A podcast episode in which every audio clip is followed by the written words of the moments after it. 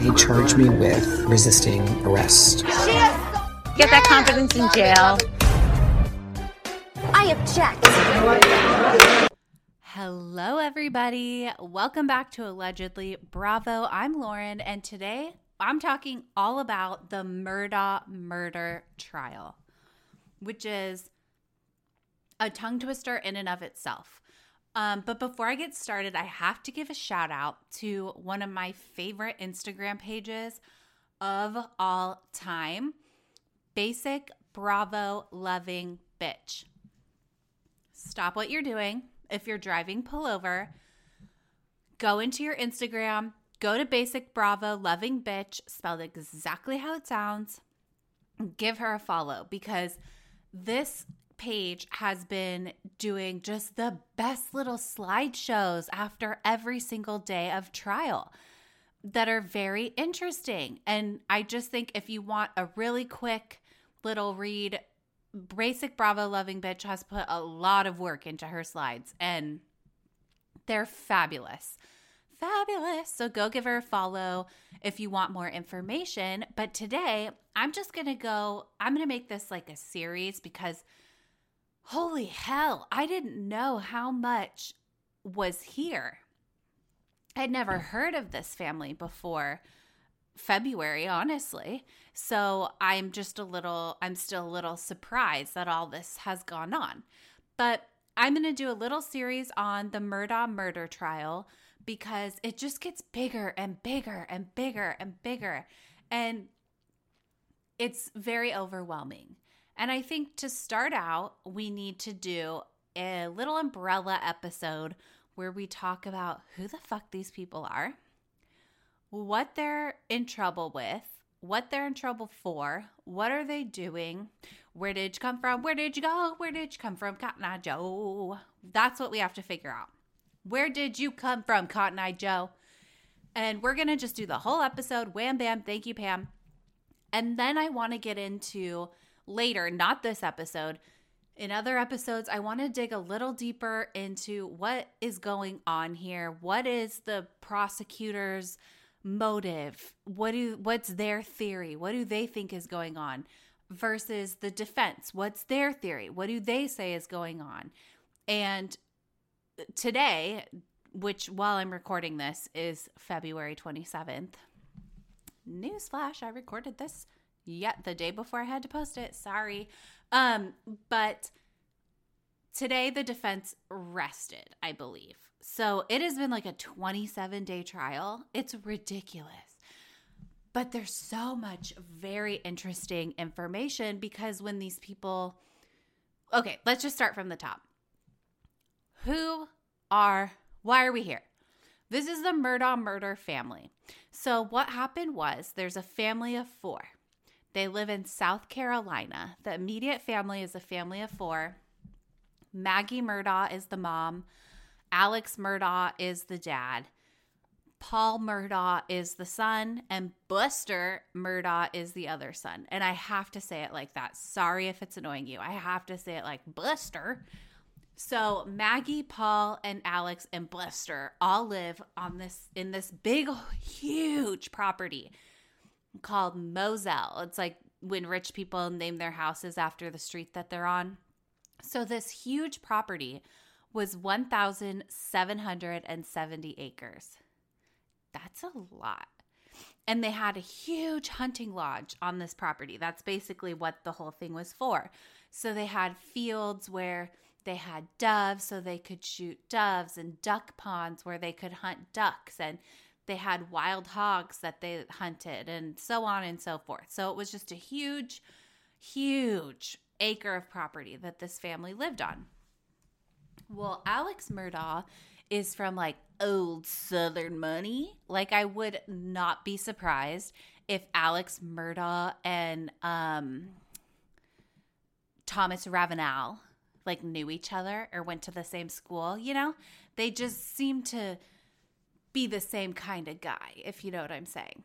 So Alex Murdaugh belongs to this family called the Murdaughs. Shocker. And for more than a century, that's a hundred years, for more than a hundred years, this Murdaugh family has just completely dominated the legal field in the South Carolina area. They call it low country. So, low country is apparently where it's like really lush, and I guess it's really nice there. I don't know if that's where Southern Charm is, but this is low country.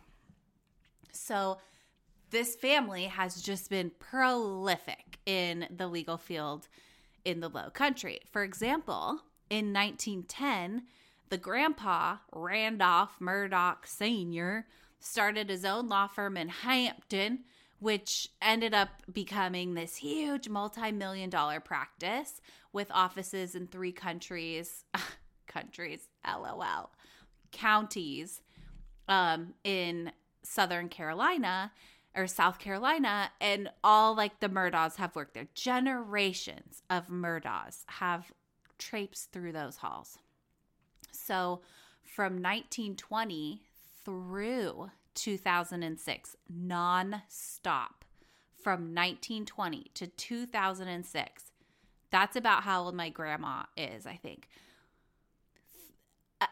At least three members of the Murdaugh family grandpa, dad, no, great grandpa, grandpa, and dad of Alec Murdaugh were the solicitors of the state. So the solicitor or the county. So the solicitor is basically the district attorney and they're in charge of being the prosecutor. They prosecute all of the criminal cases in that district. So this district was their 14th district in South Carolina. And it ended they ended up calling this 14th district had five counties in it that the Murdaughs were the district attorneys for. They called it Murdaugh country. Like yikes. Uh, yikes. So this family also funded or found um, this huge law firm, you know, it grew into a multi million dollar practice, yada, yada, yada, Murdaugh County. This law firm became nationally recognized, like up there with the Tom Girardi, we're doing some personal injury shit, okay? Alex, who also goes by Alec, it's Alec and Alex. And I find that interesting because that means that people in South Carolina pronounce their X as a C. Alec, Alex. Interesting. So, Alex graduated from USC, but not the normal USC, not University of Southern California, not the Shannon Beador USC, the University of South Carolina, the Alec Alec Murdaugh University. So he graduates in, uh, sorry, 1990, and then he goes to law school at the same school, USC School of Law, and graduates in 1994. Shocker, this man becomes a lawyer. He joins the family law firm.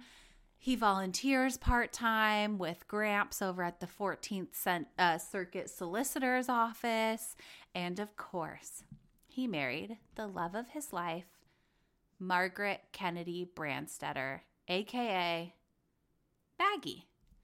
Maggie and him, they get married. They have two wonderful little boys that they name Richard Alexander Jr., who they call Buster, and Paul Terry, who's called Paw Paw. So we have Paw Paw, Alec, Buster, Maggie, and Paw Paw. This is so fun. Okay, but it doesn't stay fun for long. It actually takes an extremely dark turn. Because on June 7th, 2021, Maggie and Paul, the wife and the son, one of the sons, were found shot to death on this huge hunting property on Moselle Road. So, this is just the very short gist of it all. It's a long day. Maggie's down. They have a bunch of properties, right? Because these are rich people from the South. So Maggie's over at their beach house hanging out, and Paul's doing whatever teeny or 22 year old boys do. And Alec is doing work over at the law firm, and they all come home and they eat dinner. And then Alec goes to visit his mother, who has dementia, because, funnily enough, his father went into the hospital basically was terminal. You know, it was like hospice, but they took him to the hospital. I would assume since his wife had dementia and was right next to him in the bed, like how traumatic for both of them to be on hospice in that situation. So he went to the hospital, the the dad, the grandpa Murdaugh. And grandma Murdaugh was at home. So Alec went to go visit grandma, who was like laying in bed with dementia. While he goes to do that, Maggie and Paul go down to these dog kennels. So they have this huge hunting property, and there's a little area where they have a line of kennels, and it literally looks like kennels like you'd see at, I don't know, like the Humane Society, but they're all outside. And there's a couple dogs in there, and basically they were a hunting property. So they were hunting dogs that went and got the birds and the this and the that. So Maggie and Paul went down there and were doing whatever they did down there. And Alec jetted off to his mother's house to go hang out with her. Well, then he comes home. It's and he's like, "Where are these people?" He gets home. "Hello, Maggie, Paul. No one's responding. That's weird. Maybe they're still at the kennels." So he gets back in his truck and drives down to the kennels because it's huge property and who would ever walk? I wouldn't, especially not at night. And he drives down there and he sees the bodies of his 22 year old son, Paul, and his 52 year old wife, Maggie. And they're laying next to the dog kennels, um, face down, both of them. And Alex grabs his phone and at 10:06 p.m he places the 911 call that kicks off this entire month long trial. So, what we have is a Nepo baby extraordinaire, Alex, who's got his hands just in every legal pocket ever. I mean, this guy must be walking around like untouchable, you know? And his wife and his son are completely brutally murdered. And I mean, her, his son's brain was on the floor. Like that's ridiculously gross. Um and they had no shooter. They had no weapon left behind Nothing. They just showed up and Alex was there and the bodies were there and they were like, we have to solve this murder. So the South Carolina Law Enforcement Division is called SLED. That's what they call it for short. Um, they obviously started looking into it, doing all the forensic, testing the stuff, and from the get go, Alex was, quote, in the circle, which is so meet the Fockers, but you can't fault them for using that kind of terminology, you know? So Alex is a person of interest. They're like looking into him. Um, but it's like, what's his motive? Why would this man brutally murder his wife and his son? It I don't know. So his attorney, Alex attorney, Mr. Griffin, gets on the horn and he actually goes on to Fox Carolina and says, Hey, everyone, if SLED thinks Alex is the one who did it, wouldn't they have been able to figure that out that night? You would think that they would have searched his house and found blood. You would think that they would have found murder weapons. You would think they would have come up with something to link Alex to the murders and they haven't done that. So, what's the big deal? And I got to be honest with you, I didn't know these people from Adam before this trial started. And I didn't do any background research on these people. And I've been watching this trial since day one. And the first time I did background research was today after the defense rested. And I would not be surprised if the jury comes back and acquits Alex Murdaugh because I do not think that the state has enough evidence to connect Alex to these murders. I really don't. And we'll get into it as as we go on in later episodes, but what hap- what ended up happening from this 30 or 40,000 mile view above is they're investigating this murder. They've connected Alex to it, but they haven't arrested him. They just kind of are interested in him. And then September rolls around. And in September, it came out that Alex actually was embezzling money from his law firm, that big law firm that the family started. And he was asked to resign. And you want to know how much he allegedly stole? Millions of dollars. Millions of dollars. So, June 7th, his family is killed. June 10th, his dad dies of old age. I forgot to tell you guys that, but that happened a couple days after. Um, September 3rd, he resigns. He owes millions. He owes millions. It's just a lot, right? September 4th, another 911 call. What happens? Oh, Alex Murdaugh was allegedly shot in the head while changing a tire on the side of a rural road. So, a day after all this comes to life, Alex is changing his tire and he claims a truck came up to him, slowed down, shot him, and then drove away, which is interesting because I've never been shot before. Ever. Thank God. But I just feel like if I got shot in the head, I would be like, and then they drove away. I mean, that's kind of obvious because they didn't stick around, you know? Um, but the injury ended up being superficial and he was released from the hospital thereafter. Okay. So, two days after he's shot in the head by this drive by shooter, Alex on September 6th releases a statement saying, I'm going to rehab in Orlando, Florida. Okay, that's a little crazy because why would you be going to rehab in Orlando? You just got shot in the head and your son and wife just got murdered. What are we doing? Why are you going to rehab? No one knew this was happening. Turns out he was super addicted to opioids and oxycodone. Oops.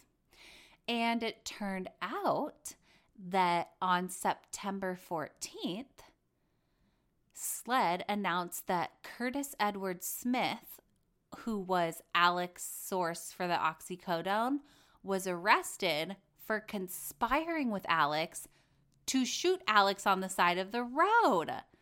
So he used his drug dealer, his oxy dealer, to stage a drive by shooting. Well, what would be the point of that? He still has another kid left. You can't leave them all. Well, he says he did it because he wanted his son Buster to receive this $10 million insurance policy. So, of course, the government was not having it. They arrested Smith. They charged him with assisted suicide, obviously aggravated assault, obviously battery, and insurance fraud. Oh, yikes. So, his attorneys, Alex's attorneys, say, hey, you know what? Sorry, it was an assisted suicide um, because I wanted to kill myself because I was super depressed and I had no money and my son needed money. So he thought if he set up his own murder, his son would be able to get life insurance. So that might trigger you. Well, maybe that's why he killed his wife and his son, right? Well, here's the twist there is no life insurance policy on the wife or the son. And as I said before, no murder weapon was ever found. Ever something to keep in mind. So, after he attempted to do all this stuff and he had himself shot so that he could get $10 million, um, and Curtis Edward, Edward Smith was arrested and charged with all this stuff, Alex admitted to this whole scheme the day after.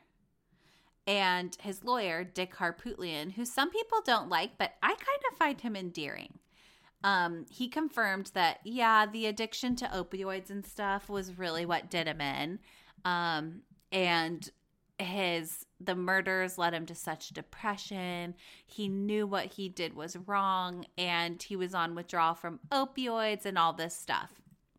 So Mr. Harpootlian is really saying like you have to give this guy a break. His family was murdered. He was withdrawing from pills and his kid needed money. He was depressed. All right, well, that probably isn't going to fly. But on October 14th, 2021, the same day of Alex's second arrest, um, that was the arrest when he had himself shot. Well, Curtis Smith, the man of who was accused of assisting Alex with the suicide plot, he claimed that Alex was never actually struck by a bullet. And Mr. Curtis Edward Smith, he actually went on the Today program and he said, I didn't shoot Alex on Labor Day weekend. He asked me to shoot him, but I didn't. So, well, Mr. Curtis Edward Smith, then what happened? So, Curtis Edward Smith alleges that on September 4th, Alex says, Hey, come meet me on this rural road in Hampton. And once Curtis got there, Alex was holding a gun. And Alex looks at Curtis and he goes, You gonna shoot me? And Curtis goes, No. And Alex said, We've got to do it. And he made a motion and they just grabbed his arm and I shoved the gun the I shoved the gun up behind him between me and him and it went off. Kind of sounds like you might have shot him. Just saying. But Smith then said, I'm a thousand percent sure that the bullet did not hit either of them. Well, the man was in the hospital. So I don't know. Maybe it just grazed him. Not too sure. Either way, Alex ended up charged with insurance fraud, conspiracy to commit insurance fraud, and filing a false police report because he said he was, you know, attacked and he wasn't. Well, prior to so that's all the crimes and the charges and the this and the that that came out just as a result from this lawsuit. But before this lawsuit happened, there was another lawsuit that involved this family and especially Paul Murdaugh, the son who ended up dead. So, the Murdaugh family, including Alex, were involved in this wrongful death suit that was filed in March of 2019. Um, and this lawsuit comes about when Paul Murdaugh was on a boat with a bunch of his friends, and a, there was a woman on the boat named Mallory Beach. Such a cute name. She was like a 20 year old girl just hanging out on the boat, chilling in March, right? Well, somebody driving the boat was drinking, and the boat crashed into like a pile or something. I I don't remember what it crashed into, but either way, Mallory Beach went missing and they couldn't find her and they looked everywhere and it took over a week to find her body and of course she was dead. Obviously, she was gone for a week.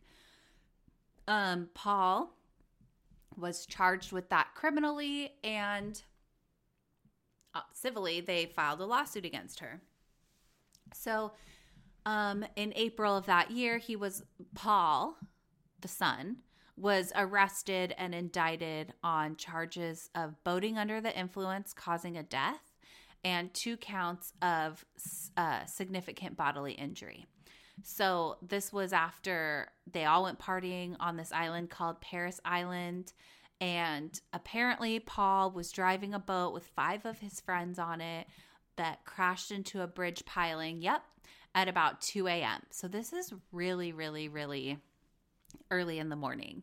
Um, Mallory was thrown from the boat. There's a lot of really sad, sad things out there about this case, but I didn't include them here just because it was hearsay and I didn't know if it was true. And I want to keep this very factual for you guys.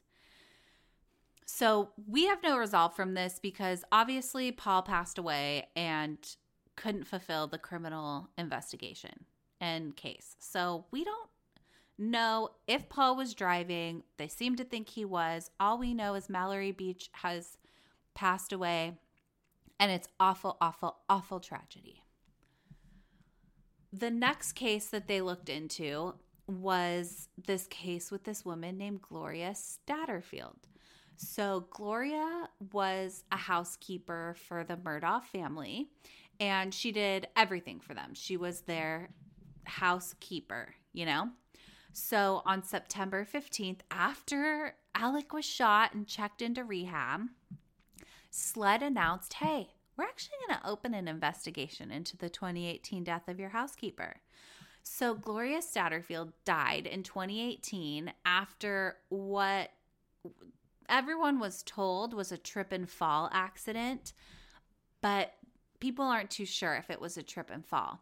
So, SLED opened up the investigation and they based it on the fact that a coroner had found inconsistencies surrounding Gloria's death and that these discrepancies were not reported to the coroner in 2018 and no autopsy was performed. I do have to say that leaves me with a lot of questions. So, if you found inconsistencies, but the inconsistencies were not reported and there was no autopsy, what did you find? That's my question for SLED. I have more questions about that. Um, so on September, or these sons of Gloria, Gloria's two sons, were uh, the survivors of Gloria after this whole lawsuit. And one was named Michael, aka Tony, and one was named Brian. So after the mother died, apparently Tony says that Alex walked up to them and said, Hey, you got to sue me. Because Alex was like, I'm going to help you get money. You can get money out of this, insurance, yada, yada. You got to sue me. And according to Michael, um, Alex personally introduced these two boys to an attorney named Cory Fleming and recommended that Cory should be the boy's attorney. But what Alex didn't tell these two boys is that Cory Fleming was his college roommate and a godfather to one of his sons. Okay, now, while that could be like a quote conflict of interest, I understand. Um, also, it's like a small town, and a lot of lawyers are friends with colleagues and I've recommended people to people I went to law school with. I don't think that makes it a conflict of interest. It's networking. But oh well. Um, there's bigger fish to fry here. The man stole. But according to this complaint, Alex's insurance company agreed to a partial settlement of the claims. And they said, listen, we'll give you $505,000. All right, we'll just settle it. And the sons were like, great. But they never received their money.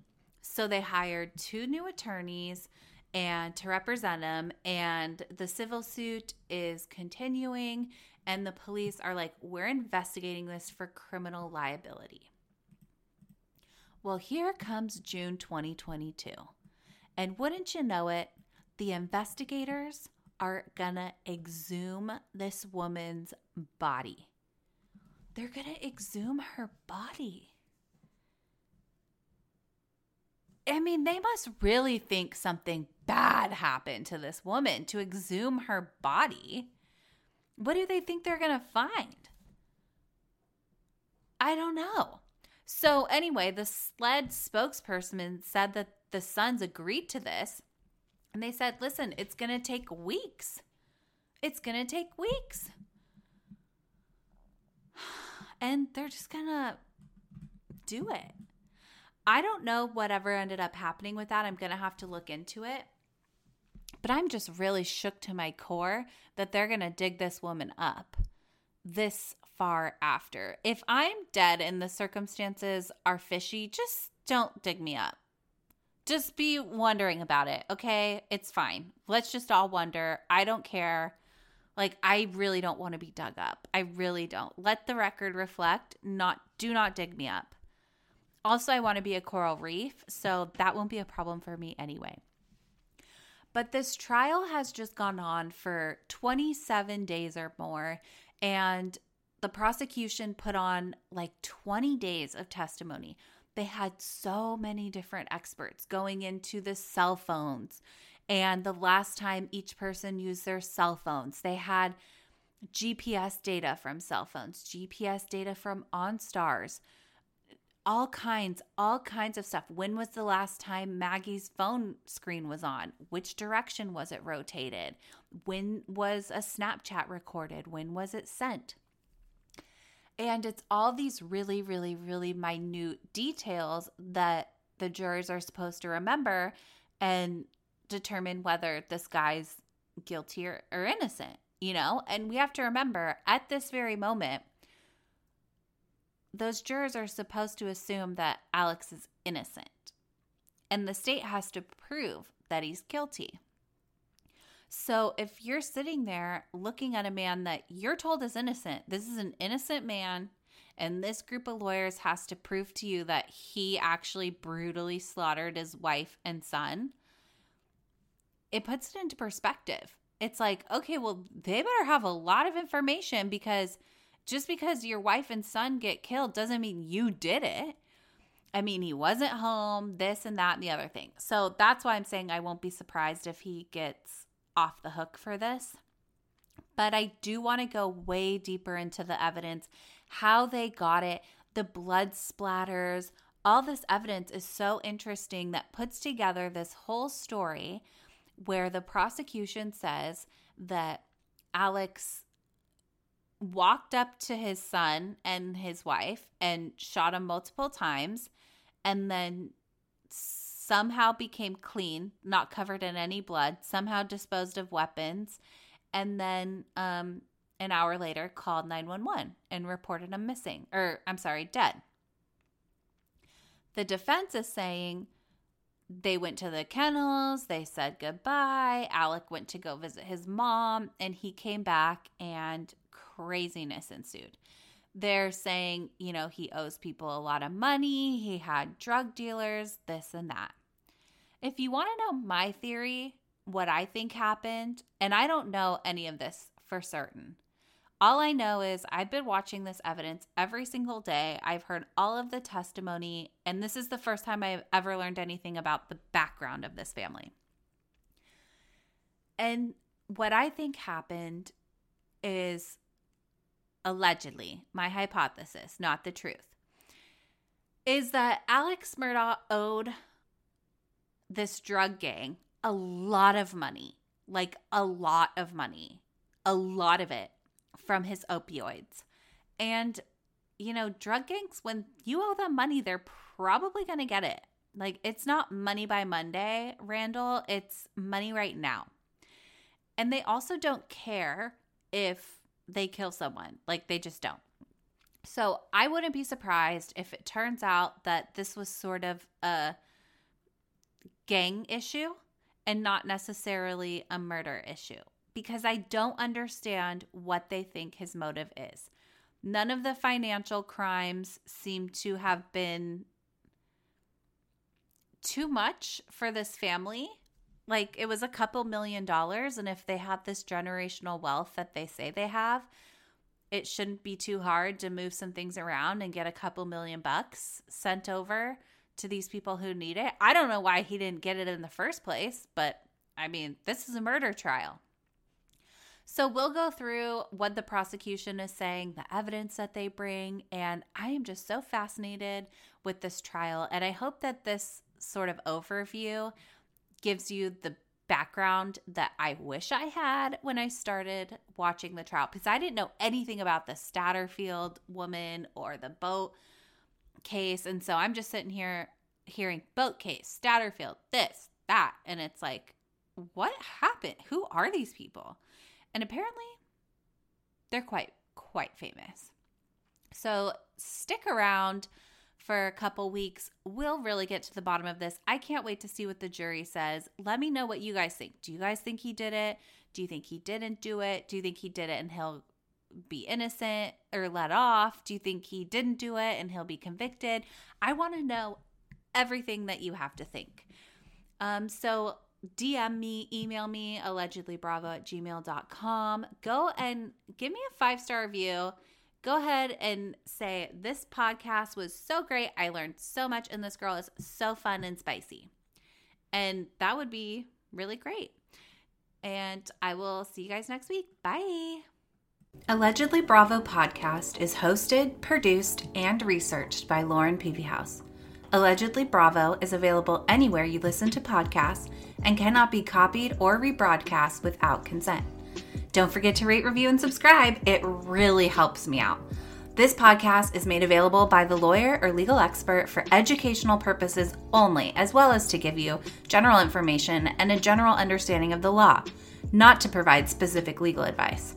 By listening to this podcast, you understand that there's no attorney client relationship between you and the podcast publisher. Allegedly Bravo podcast should not be used as a substitute for competent legal advice from a licensed professional attorney in your state. Got it?